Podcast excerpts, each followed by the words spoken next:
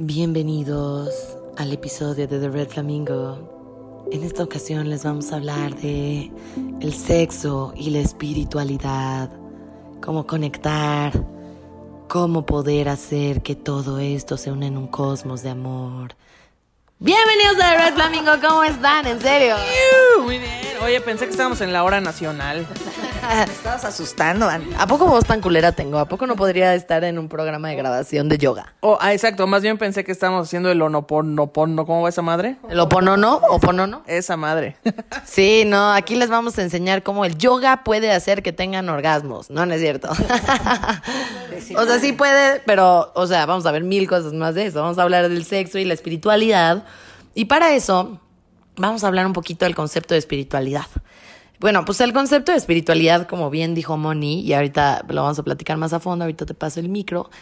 Hay dos conceptos, ¿no? El concepto de espiritualidad religioso, que entendemos, relacionado con la fe, y el concepto de espiritualidad energético, ¿no? Relacionado con lo que sientes, con la energía que quieres compartir y transmitir. Moni, cuéntanos un poquito más de estas diferencias, por favor.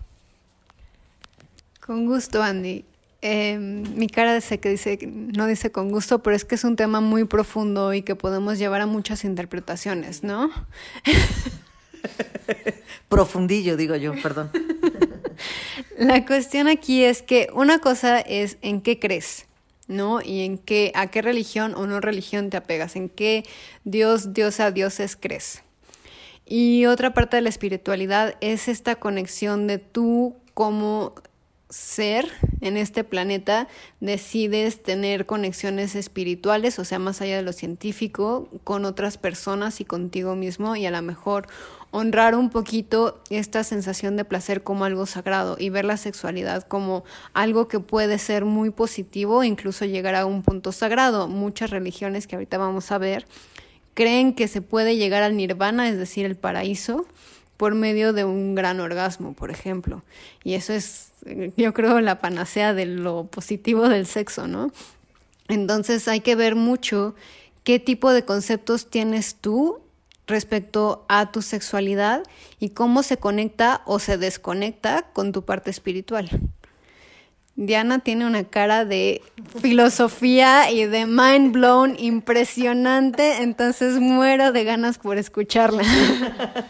No, o sea, créeme, me quedé pensando en lo de panacea sexual. Dije, panacea, pues, ¿qué es panacea?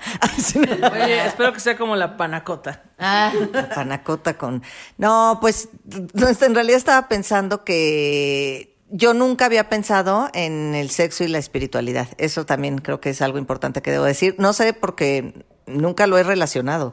No sé, no he encontrado todavía los puntos que a mí, ¿no? O sea, sí soy un ser espiritual, sí creo yo que hay un ser superior, tal, un dios o una diosa, pero no lo veo desde el punto de vista religioso. No creo en la religión católica, que fue la que se me fue asignada al nacer, como ser cisgénero. Épico. Qué joya, ¿eh? Qué joya. Espero que esté en alguna rutina tuya, porque estuvo muy bueno eso. Por favor.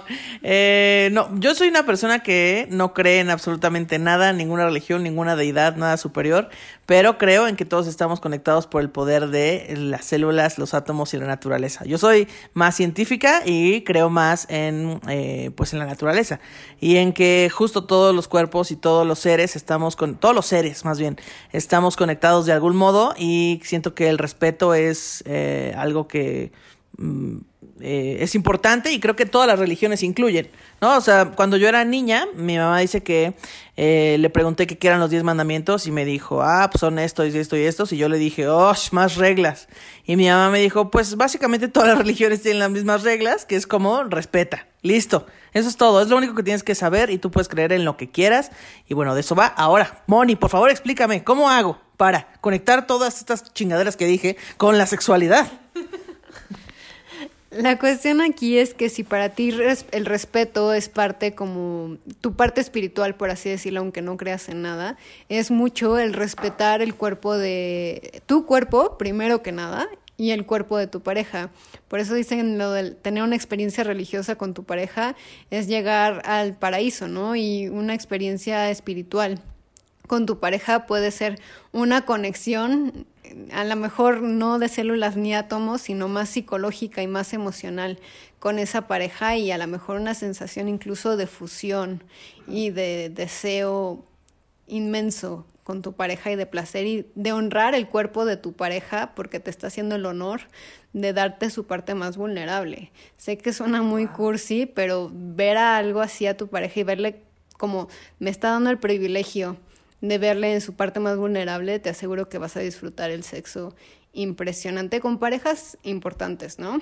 Porque si vemos el honor al que nos encontramos en el bar, pues va a estar un poquito más pesado, pero siempre, siempre podemos tener un honor y primero para eso tenemos que honrarnos a nosotros mismos. Sí, o sea, dentro de todo este tema de sexo y espiritualidad hay todo el tema del budismo, el hinduismo, el judaísmo, el catolicismo, el cristianismo, en fin, todos los ismos de religiones, que como el pedo de todas las religiones siempre es quien la comunica, no la religión en sí. Tenemos la concepción, y esto lo digo para las personas que tengan la pregunta como Diana de cómo se conecta esto, me parece un poco difícil pensar en religión y sexo cuando toda la vida se me ha enseñado tradicionalmente que la religión y el sexo están únicamente fusionados para el tema de procreación. Pero, por ejemplo, en el budismo, que pues yo soy budista y es de lo que puedo hablar porque es lo que conozco, hay muchas vertientes, o sea, no hay solo un tipo de budismo, hay muchos tipos de budismo, pero una de las cosas que conecta el budismo con el sexo es justo lo que decía Moni, o sea, el agradecimiento y honrar, ¿no? O sea, cuando tú estás honrando algo, estás agradeciendo algo y agradeciendo, o sea, en el budismo todo es agradecimiento y la parte de religión es agradecer que tu cuerpo te está permitiendo tener estas sensaciones, que tú estás pudiendo transmitir sensaciones a otra persona y que te estás pudiendo conectar con otra persona en un plano mucho más allá de lo banal y de lo físico. Entonces, o sea, en el budismo, la espiritualidad se conecta a través de la pasión, no como algo carnal, sino como algo mucho más energético, un intercambio de energía.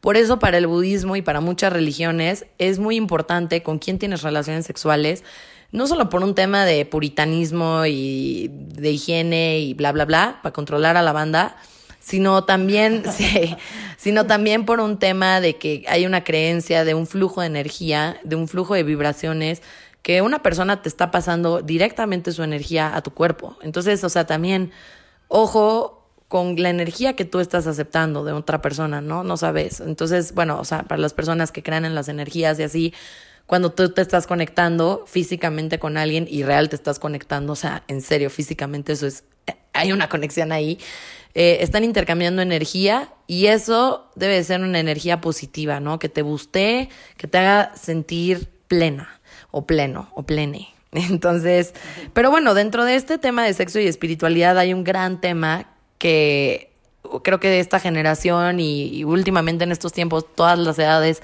se están cuestionando o están sufriendo un poquito con el tema de que a mí muchas personas me han platicado como de, oye, ¿cómo tengo sexo con alguien que no me siento conectado? Me está costando trabajo tener relaciones con gente que no siento una conexión, me está costando trabajo hacer estas conexiones con gente nueva, ¿no? Y en ese sentido, ¿cómo se llama este tipo de asexualidad, Moni? A ver, para que sea una sexualidad en sí y que realmente sea como orientación sexual a sexualidad, que son los demisexuales, son personas que ni de broma y no pueden concebir el estar con alguien sin tener una conexión emocional, ¿no? Entonces, si yo les digo, ay, Zac Efron está bien bueno, no se te antoja, me van a decir, es que no lo conozco, no sé cómo es. Y yo voy a decir, ay, pero, o sea, nada más muérdelo, no tienes que hablar con él, ¿no? Entonces, ese tipo sí son demisexuales. Ahora, hay una demisexualidad cultural, que es esta presión de como asexualizarte y de ser no vulgar. Entonces, tener la presión de siempre tener que conocer bien a la persona. Entonces, hay que cuestionarnos, a ver, si puedo tener fantasías con personas que sé que no voy a conocer nunca.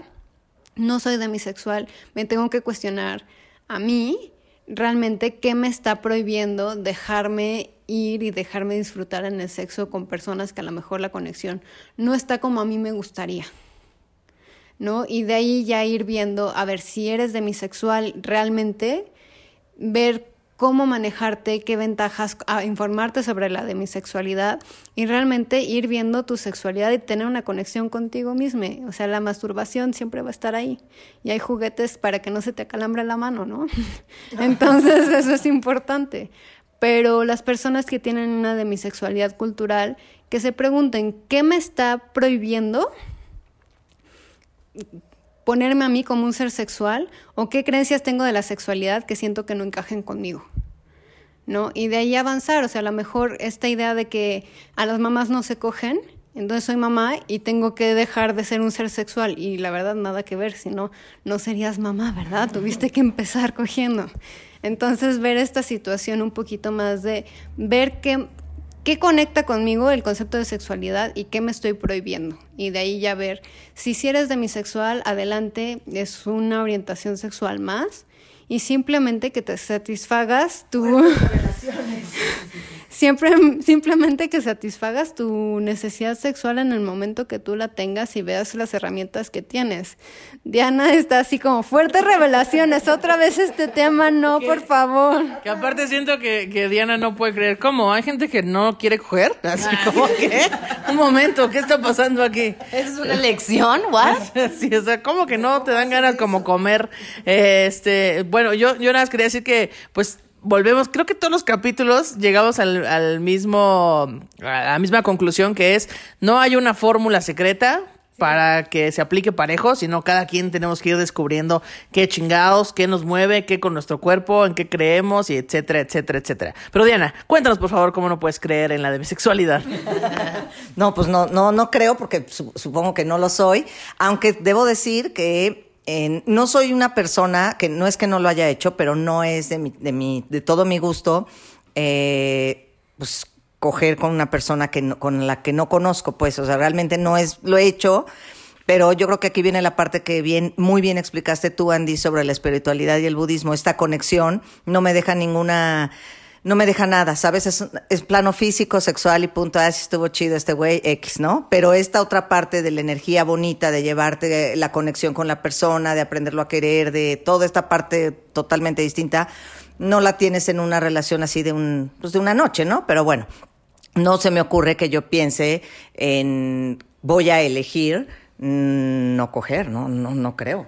O sea, mira, Diana, yo un consejo que les daría a las personas que piensan como tú, porque me mama investigar cómo generar conexiones y probarlo y hacerlo, y es funcional el consejo que voy a dar.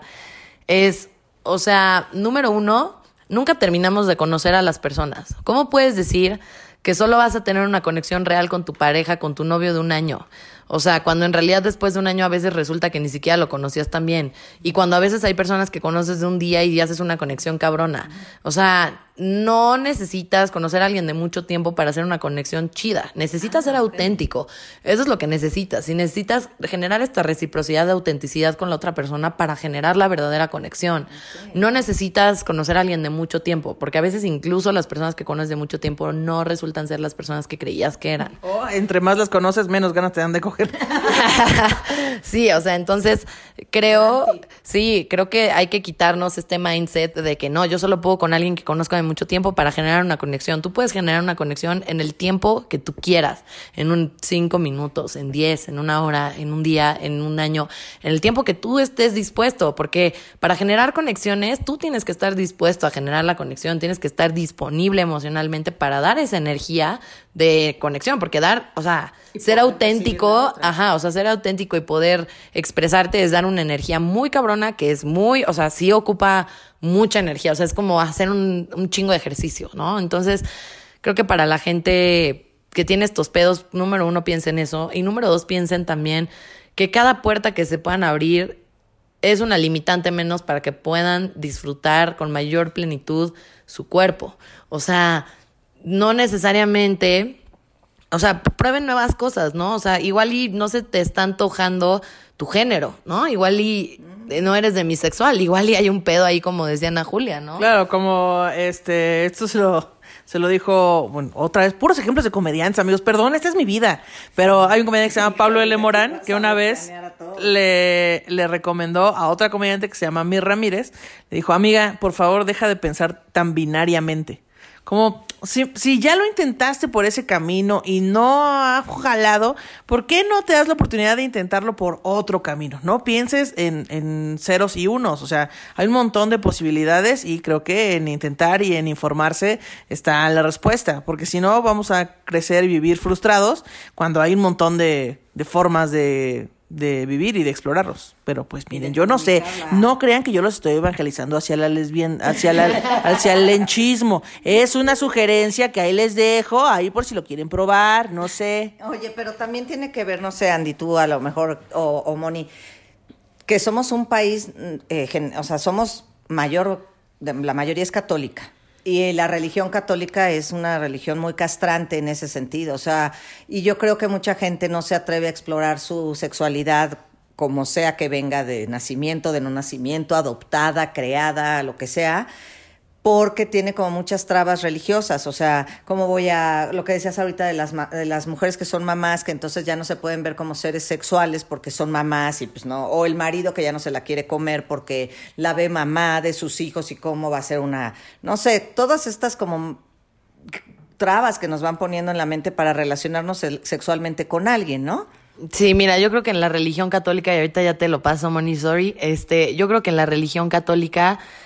Hay que entender la religión como lo que es, ¿no? O sea, es algo, un medio que nos ayuda a llegar a un fin. El fin es ser mejor persona, como decía Ana Julia, ¿no? Entonces, la literalidad de la Biblia no es literal. Y los verdaderos sacerdotes chingones y los verdaderos padres chingones y la gente que de verdad profesa la religión católica como de una forma...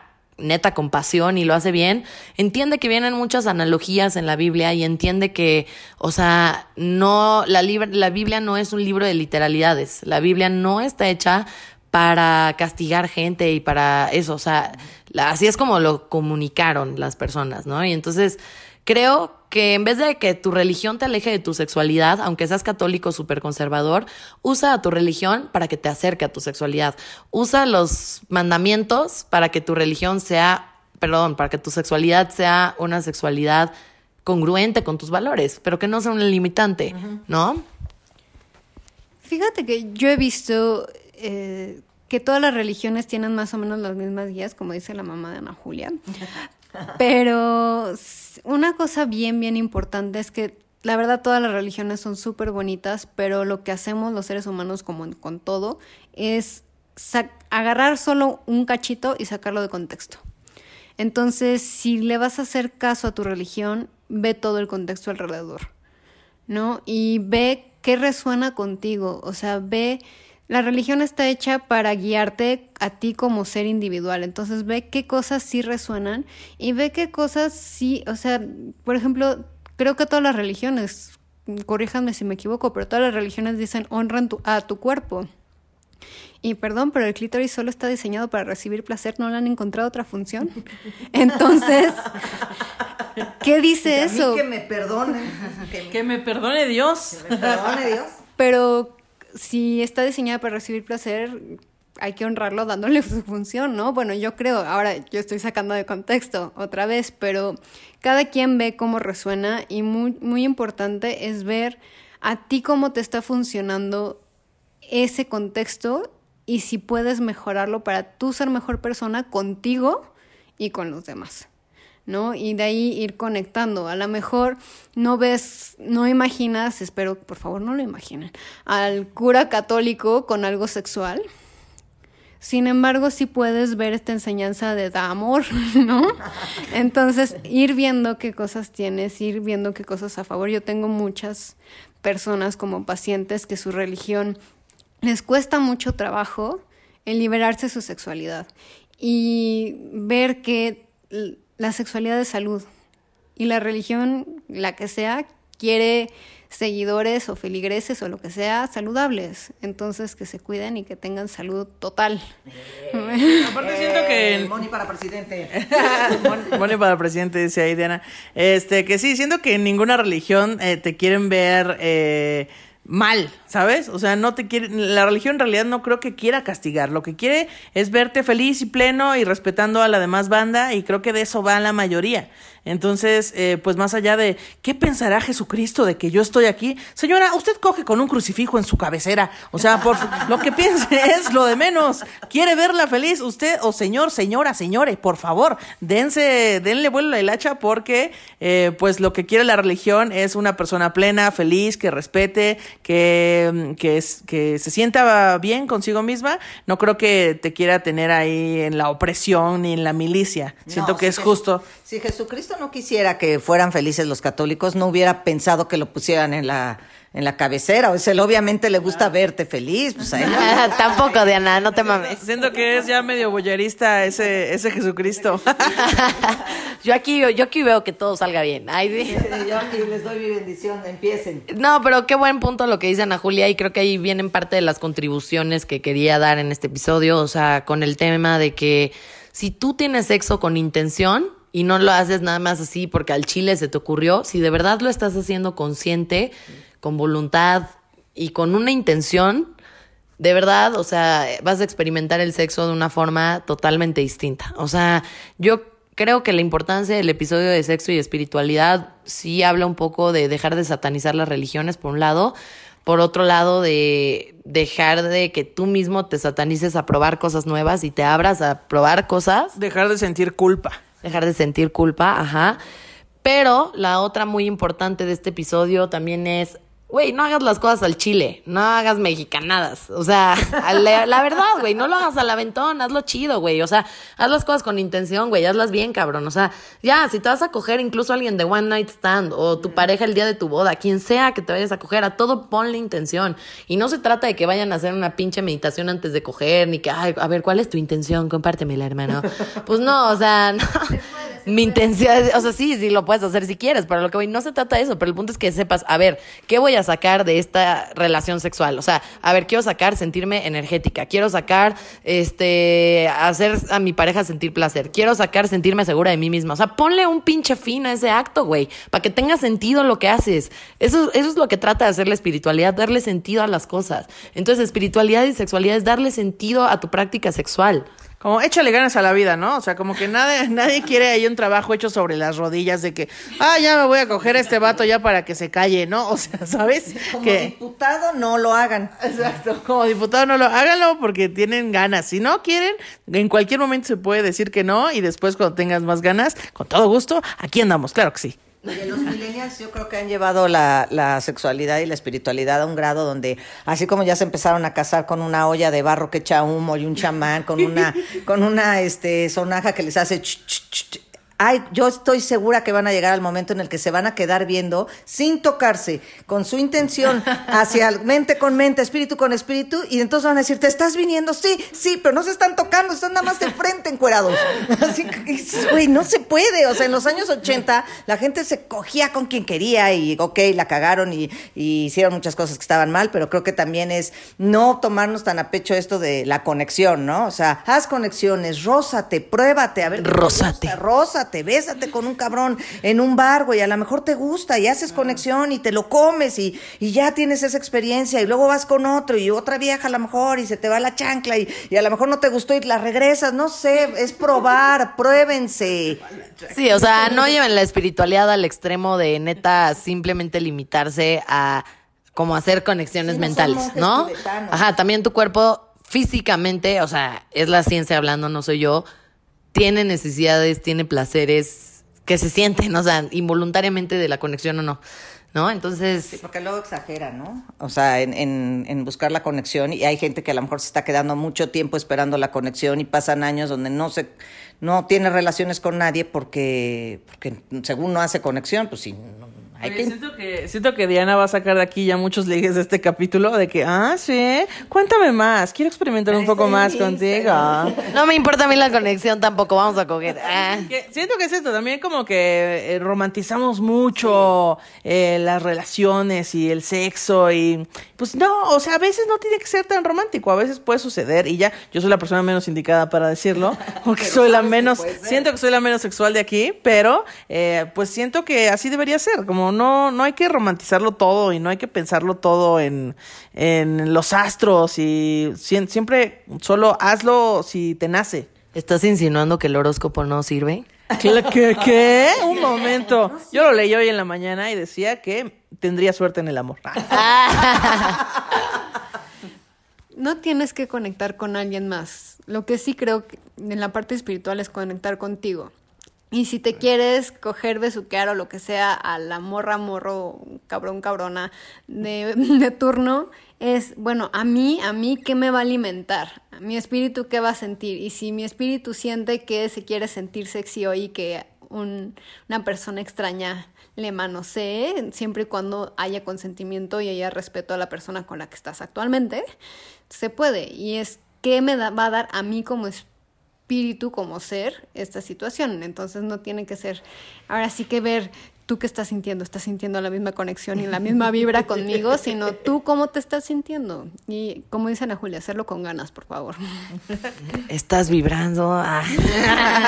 Señal. Dame una señal, nene. Los únicos que tienen que vibrar son los juguetes sexuales.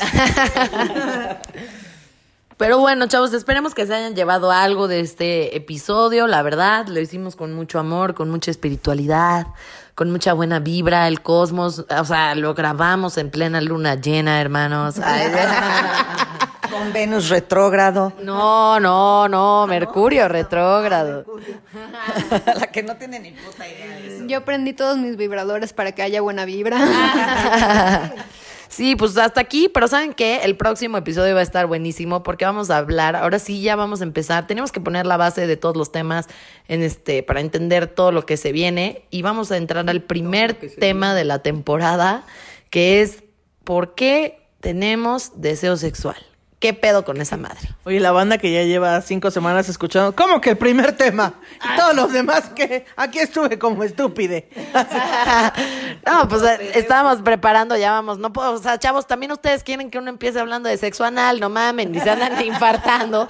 Uno dice pene y dicen, no mames, dijo pene, güey. O sea, pues teníamos que normalizar la conversación, concientizar un chingo de cosas antes de poder hablar ya del acto sexual, chavos. El juego previo siempre es importante, no importa en qué. Exacto. Entonces, güey, no se vayan directito. Espero que hayan sentido rico en estos episodios. Chao.